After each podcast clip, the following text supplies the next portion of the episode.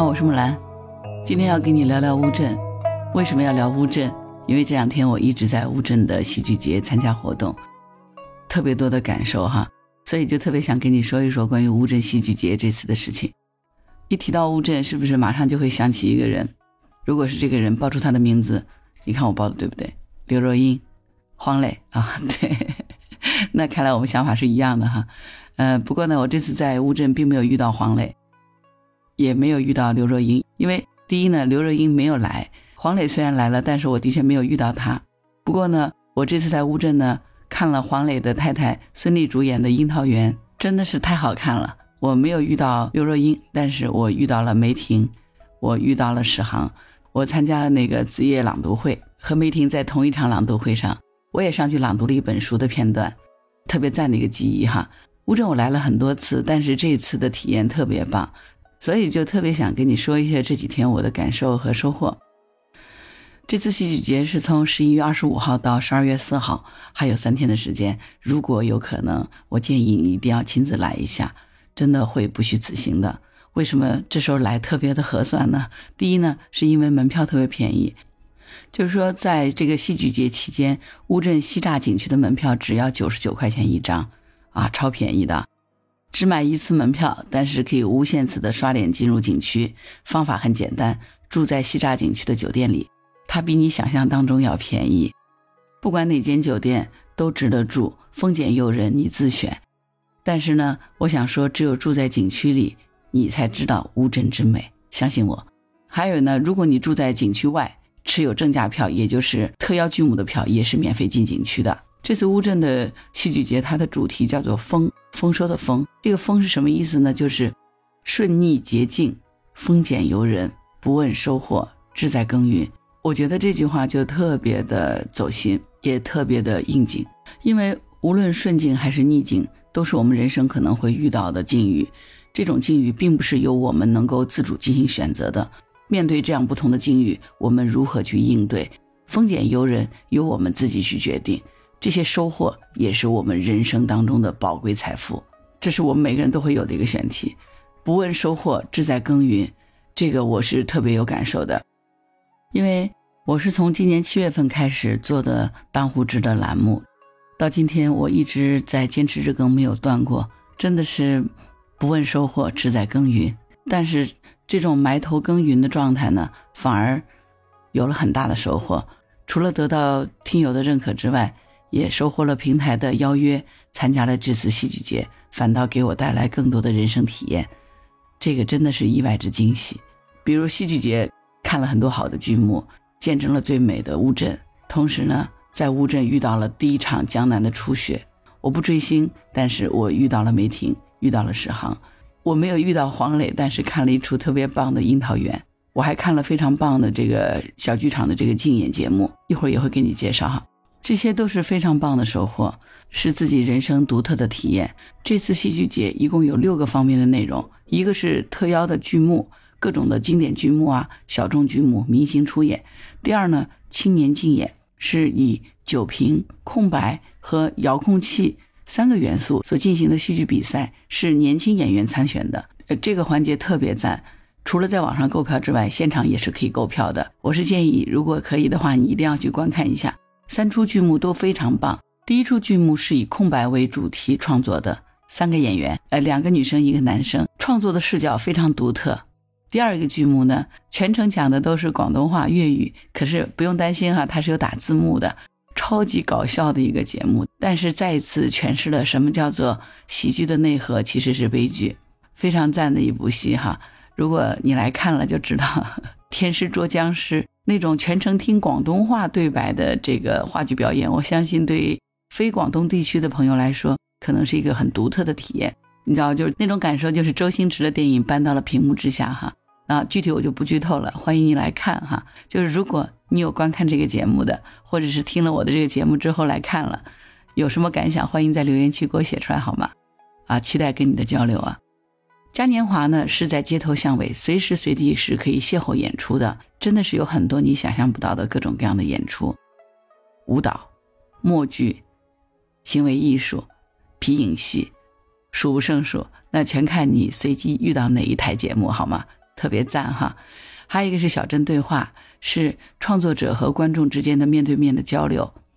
如果你热爱文艺、热爱文学、热爱戏剧、热爱表演，我相信这个机会你一定不会错过，对不对？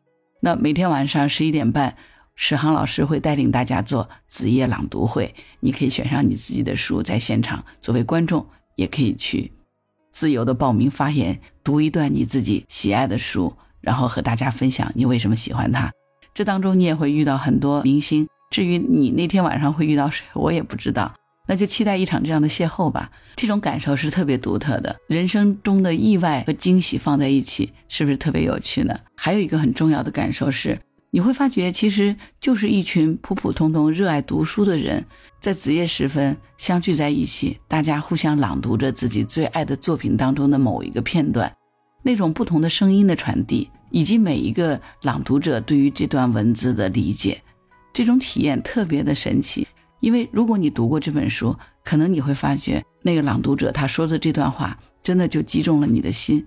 同时，你可能还会有更多的体验，是一本你没有看过的书被朗读者用这样的方式推荐给你的时候，就是你会特别渴望去看一眼这本书。结果你会发觉，哇，真的就是这么神奇，真的就是朗读者所说的那种心境。你会感觉到你遇到了一个和你能够在那个空间里头产生共鸣的灵魂。所以你看，这种体验是不是特别赞？如果你来景区，建议你晚上吃完饭以后，闲逛了这个北栅四场的这种各种精心的策展，这就第五个栏目了哈。去参加这个子夜朗读会，你会有特别的收获，好不好？最后一个板块就是集市的狂欢哈。我想跟你说，这绝对是本次戏剧节最好玩、最有趣的 party 了。它第一，它有七十多家可以吃喝玩乐的品牌商户是聚集在这里的。你可以吃美食，你可以逛文创，你也可以露营，你也可以逛展，各种各样的展览哈，特别赞。然后呢，就是你待上一天，你都不会觉得无聊。最重要的哈，划重点了，这里是不需要抢票的啊。如果你是个戏剧小白，你感受这个活动氛围的首选之地一定是这里，相信我，没有错的，太好玩了，真的让你流连忘返。还有一个呢，一定要去梅见一米戏台逛一逛。因为在这个展台呢，你换戏曲服装的时候呢，可以拍照打卡，可以免费观看这个戏台的表演，近距离的听昆曲、听琵琶、听评弹，它这个戏剧氛围是一秒钟就能拉满的。再一个呢，很重要的是这个梅见家的掌柜很帅哈，当然你可以找这个帅掌柜来切磋这个牌技、讨酒喝哈，那是肯定没有问题的啊。在景区里面随处可见的各种各样的小茶馆、咖啡馆、小吃店，坐在那边慢悠悠的喝一杯茶或者是咖啡，看着窗外的风景，看着游人从桥上走过，看着船从窗前划过，就那种感觉，真的只有亲临者才能知道。如果你走累了，午后犯困哈，你可以在小镇图书馆的二楼放空一下哈，空中可以俯瞰整个北栅四场。晚上的时候呢，这边是有民族乐队的即兴演出的哈。当然，如果你逛展的话，你还可以打卡这个潮流动物展，有专门属于年轻人的主题空间，多种多样的探索奇妙的这个戏剧集市。以上呢都是戏剧节各种板块的节目，总有一款一定会适合你的，对吧？最重要的是，我刚才前面不是说了吗？我们住在景区里面，乌镇这个老街太值得不断不断的去走了。反正这两天我每天的步数都在一万步以上，因为你白天你要漫步幽巷，穿行白墙黛瓦的这个民居，但夜晚的时候呢，继续漫步小巷，可以看到在灯光摇曳下的这个乌镇的绝佳美景。当灯光亮起的时候，你似乎是来到了另外一个乌镇，它和白天完全不同。你也可以乘一只小船，迎着微风看两岸的万家灯火，这种感受真的是如梦如幻。白天似乎是在悠长悠长的雨巷，可是夜晚来临，华灯初上的时候，你感觉进入了另外一个梦。所以在乌镇，你感受到的是不同梦境的转换，每一个梦都是那样的美，那样的回味悠长。当然，这除了这些以外，它这边还有木心的美术馆，它整个建筑就是一个艺术品，馆藏还有木心的手稿和作品，这个超级有设计感哈，绝对值得一去。那还有一个水上早茶。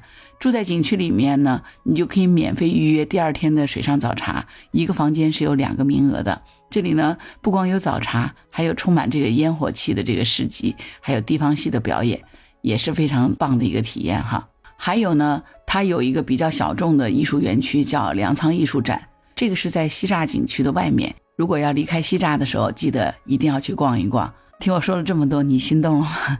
如果心动了，就赶快来乌镇吧，特别值得一来，相信我。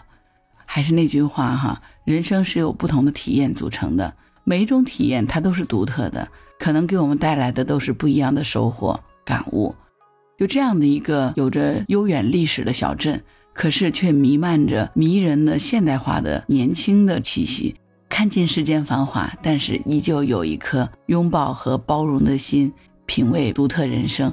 这种感受只有在乌镇才能体会得到。